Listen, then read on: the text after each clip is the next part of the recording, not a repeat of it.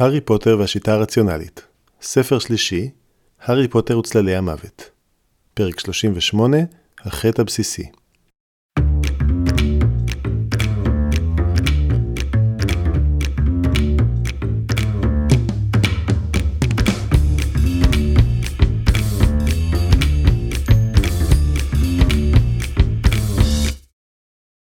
מאירה השמש, מאירה את האוויר, מאירה את התלמידים, ומאירה את הוריהם. נקיות הרצפות של רציף תשע ושלושה רבעים. השמש החורפית ניצבה נמוך בשמיים. השעה 9.45 בבוקר, 5 בינואר 1992. חלק מהתלמידים הצעירים עטו צעיפים וכפפות, אך רובם פשוט עטו את גלימותיהם. הם היו קוסמים אחרי הכל. אחרי שהארי התרחק משטח הכניסה לרציף, הוא הסיר את הצעיף והמעיל, פתח מגירה בתיבה שלו ושם בה את בגדי החורף שלו. לרגע ממושך, הוא עמד שם ונתן לאוויר הקר של ינואר להצליף על פניו ולהקפיא אותו, רק כדי לחוות את התחושה. הארי הוציא את גלימות הקוסם שלו ולבש אותן, ולבסוף, הארי שלף את שרביטו. הוא לא הצליח להימנע מלחשוב על הוריו שרק לפני רגע נשק לפרידה, על העולם שאת צרותיו השאיר מאחור. בהרגשה מוזרה של אשמה על הבלתי נמנע, הארי אמר, תרמוס. החום חזר לזרום דרכו. והילד שנשאר בחיים, חזר. הארי פיהק והתמתח, חש בלאות האוחזת בו יותר מכל הרגשה אחרת שעורר בו סיום החופשה. לא התחשק לו הבוקר לקרוא את ספרי הלימוד שלו, או אפילו מדע בדיוני כבד. מה שהוא צריך זה משהו מטופש לחלוטין שימלא את זמנו. ובכן, זו לא בעיה, אם הוא מוכן להיפרד מארבעה גוזים. וחוץ מזה, אם הנביא היומי מושחת והפקפקן הוא העיתון המתחרה היחיד, ייתכן שבין דפיו מסתתרות כמה ידיעות אמיתיות. הארי צעד לעבר אותו דוכן עיתונים מהפעם שעברה, תוהה האם הפקפקן יוכל להתעלות על הכותרת שראה בפעם הקודמת. המוכר החל לחייך כשהארי התקרב, ואז הבעתו השתנתה לפתע כשקלט את הצלקת. הארי פוטר? השתנק המוכר. לא, מר דוריאן, אמר הארי, עיניו צוללות לרגע לתג השם שלו. רק דמיון מדהים... ואז קולו של הארי נתקע בגרונו כשראה את העותק המקופל בראש ערימת עיתוני הפקפקן. חוזה מזמרת רזים ורמזים, אדון האופל יחזור. לרגע אחד, הארי ניסה להשתלט על הבעת פניו המופתעת, לפני שהבין שלא להיות מופתע עלול להיות מסגיר באותה מידה, במובן מסוים. סלח לי, אמר הארי, קולו נשמע מודאג מעט, והוא לא ידע אם זה מסגיר מדי, או שכך היה מגיב אם לא היה יודע דבר. הוא בילה זמן רב מדי בקרב הסליטרינים, והתחיל לשכוח איך לשמור סודות מפני אנשים רגילים. ארבעה גוזים היכו בדלפק. עותק אחד של הפקפקן בבקשה. הו, אין בעיה, מר פוטר. אמר המוכר בחיפזון, מנופף בידיו. כלומר, לא משנה, פשוט... עיתון התעופף באוויר והיכה באצבעותיו של הארי והוא פרס אותו. חוזה מזמרת רזים ורמזים, אדון האופל יחזור וינסה לדראקו מאלפוי. זה בחינם. אמר המוכר. בשבילך, זאת אומרת. לא, אמר הארי, עמדתי לקנות עותק בכל מקרה. המוכר לקח את המטבעות, והארי המשיך לקרוא.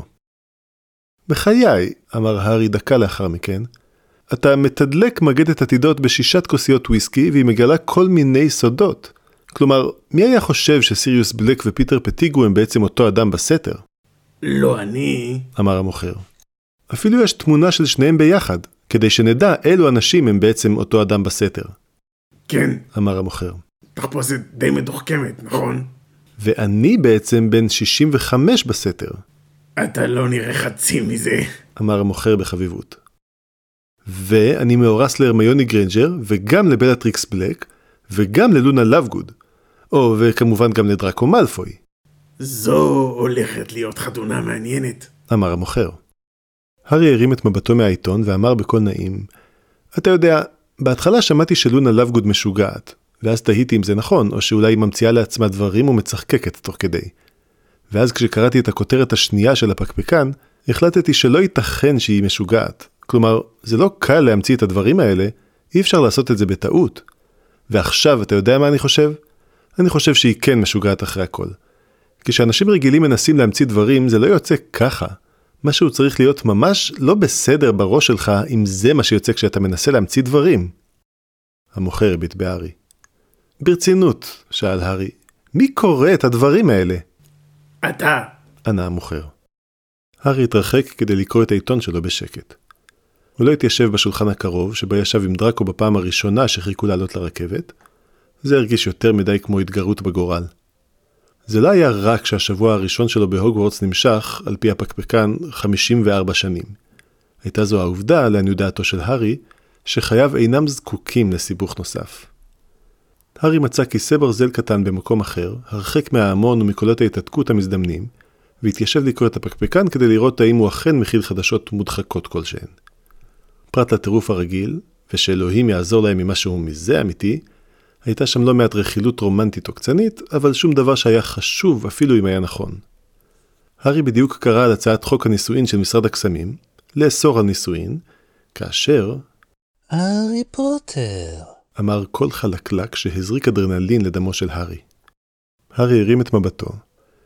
לוציוס מאלפוי, אמר הארי בקול עייף. בפעם הבאה הוא יעשה את הדבר החכם ויחכה בחוץ בצד המוגלגי של קינגס קרוס עד 10.55. לוציוס הטה את ראשו בנימוס, שולח את שערו הלבן והארוך אל מאחורי כתפיו. הוא עדיין הסתובב עם אותו מקל ההליכה המצופה הלקה השחורה, בעל הידית בצורת ראש הנחש המוכסף. משהו באופן אחיזתו בו אמר, זהו נשק בעל עוצמה קטלנית. ולא, אני חלש ולכן אני נשען על זה. פניו האטומות היו חסרות הבעה. שני גברים הגפו את הארי מאחור, עיניהם סורקות ללא הרף, שרביטיהם אחוזים בידיהם. השניים נעו כגוף אחד, אורגניזם יחיד בעל ארבע רגליים וארבע ידיים. קרב וגויל הבוגרים. הארי חשב שהוא מסוגל לנחש מי זה מי, אבל זה לא ממש שינה משהו. הם פשוט היו נספחים של לוציוס, בדיוק כמו שתי האצבעות הימניות בכף רגלו השמאלית. אני מתנצל על ההפרעה, מר פוטר. אמר הקול המשי והחלק. אבל לא ענית לאף אחד מהינשופים ששלחתי, וזו, כך חשבתי, תהיה ההזדמנות היחידה שלי לדבר עמך. לא קיבלתי אף אחד מהינשופים ששלחת, אמר הארי ברוגע. דמבלדור יראת אותם, אני מניח, אבל לא הייתי עונה להם, גם לא הייתי מקבל אותם, אלא דרך דראקו. התנהלות ישירה בינינו ללא ידיעתו של דראקו מהווה עבורי פגיעה בחברות שלנו. בבקשה תלך, בבקשה תלך. העיניים האפורות נצצו. זו העמדה שלך, אם כן? אמר מלפוי האב. ובכן, אשתף פעולה לזמן מה. מה הייתה מטרתך בתמרון חברך הטוב בני לברית פומבית עם הילדה הזו? הו, אמר הארי, זה ברור, לא כך? אם דראקו יעבוד עם גרנג'ר, הוא יבין שבני מוגלגים הם בני אדם אחרי הכל. מוההה. רמז דק לחיוך נע על שפתיו של לוציוס. כן, זו באמת נשמעת כמו אחת מתוכניותיו של דמבלדור, אך היא איננה. אכן, אמר הארי. זה חלק מהמשחק שלי עם דראקו, ולא עבודתו של דמבלדור. וזה כל מה שאגיד. הבה נפסיק עם המשחקים. אמר מלפוי האב, עיניו האפורות מתקשחות לפתע. אם חשדותיי נכונים, בכל מקרה לא תעשה כרצונו של דמבלדור, מר פוטר. השתררה שתיקה קצרה. אז אתה יודע, אמר הארי, קולו קר. אמור לי, באיזה שלב בדיוק הבנת את זה? כשקראתי את תגובתך לנאום הקטן של פרופסור קוויר. אמר הגבר לבן השיער, וגיחך גיחוך אפל. הייתי מבולבל תחילה, מכיוון שלא נראה היה כאילו זה משרת את מטרותיך. נדרשו לי ימים כדי להבין את מטרתו של מי זה משרת, ואז הכל התבהר. נוסף על כך, ברור שאתה חלש במובנים מסוימים, גם אם לא באחרים. נבון מאוד מצדך, אמר הארי, עדיין קר, אבל ייתכן שאתה טועה לגבי המטרות שלי. ייתכן? רמז של פלדה נשזר בקולו המשי. אכן זהו בדיוק מה שאני חושש מפניו. אתה משחק משחקים מוזרים מבני לתכלית שאינני מסוגל להבין. זו אינה פעולה ידידותית, ואינך יכול אלא לצפות שאהיה מודאג. לוציוס נשען על מקל ההליכה עם שתי ידיו.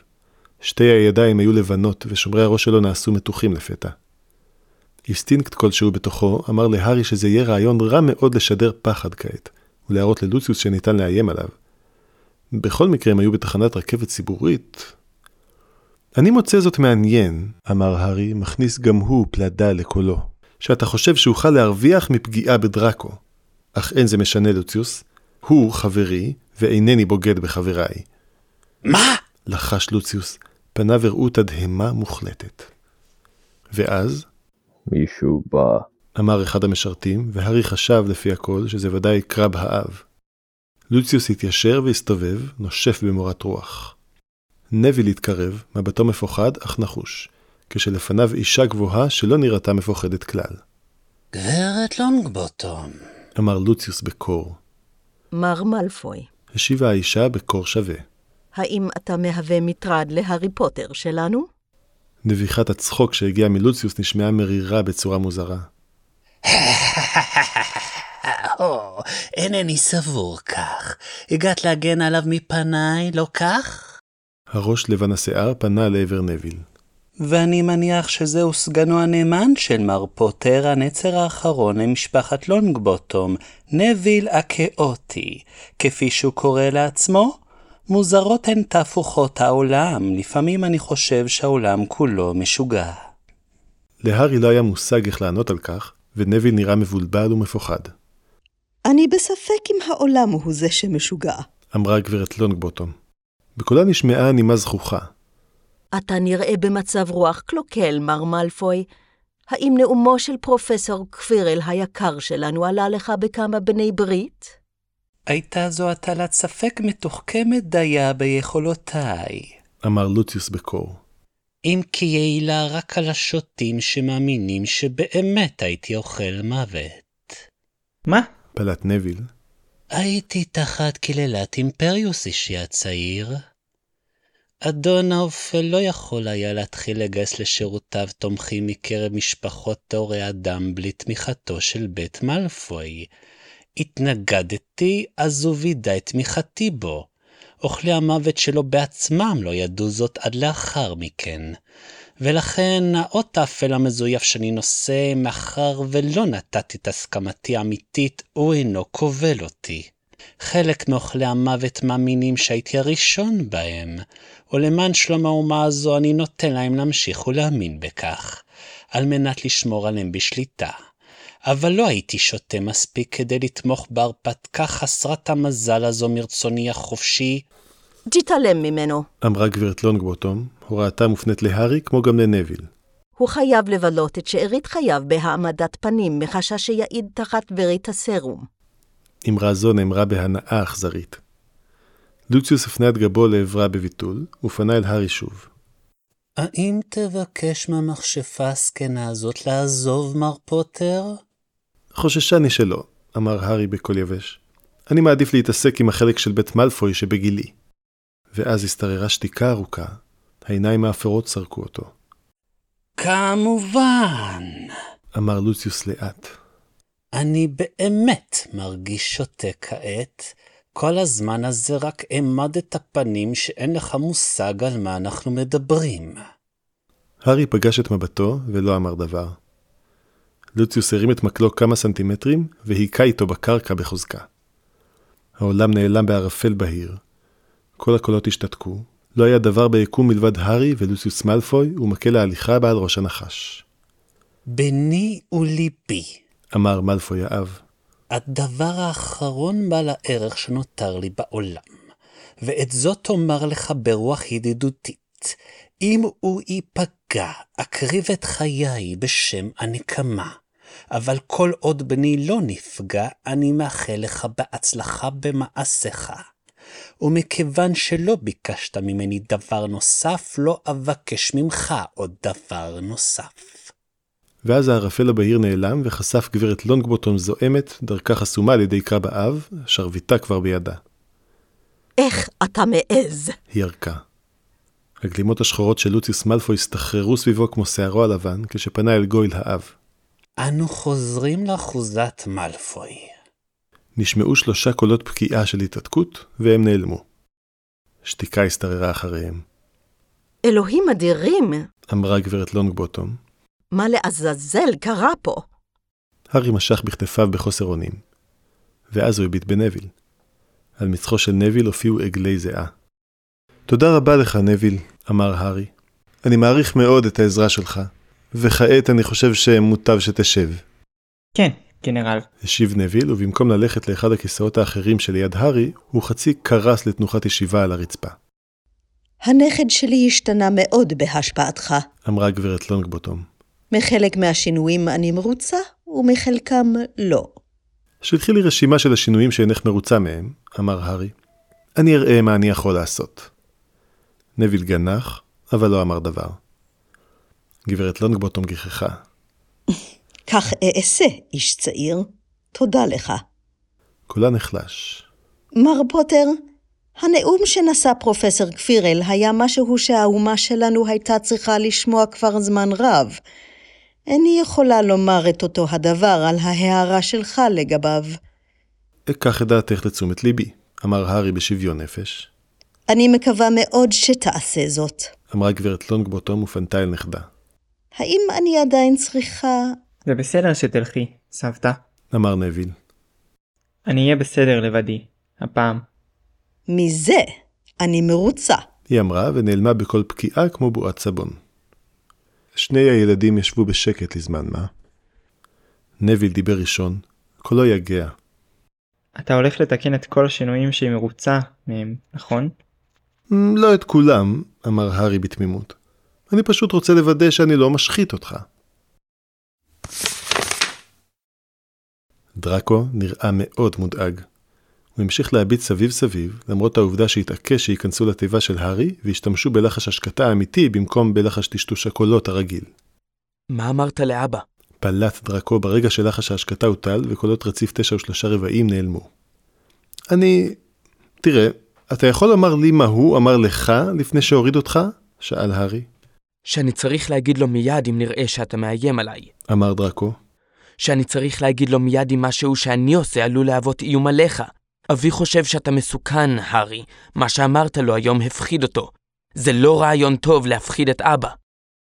הו, לעזאזל, על מה דיברתם? דרש דראקו.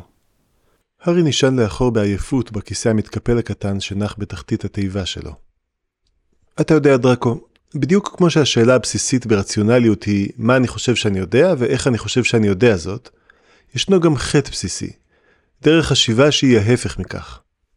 כמו הפילוסופים היוונים העתיקים.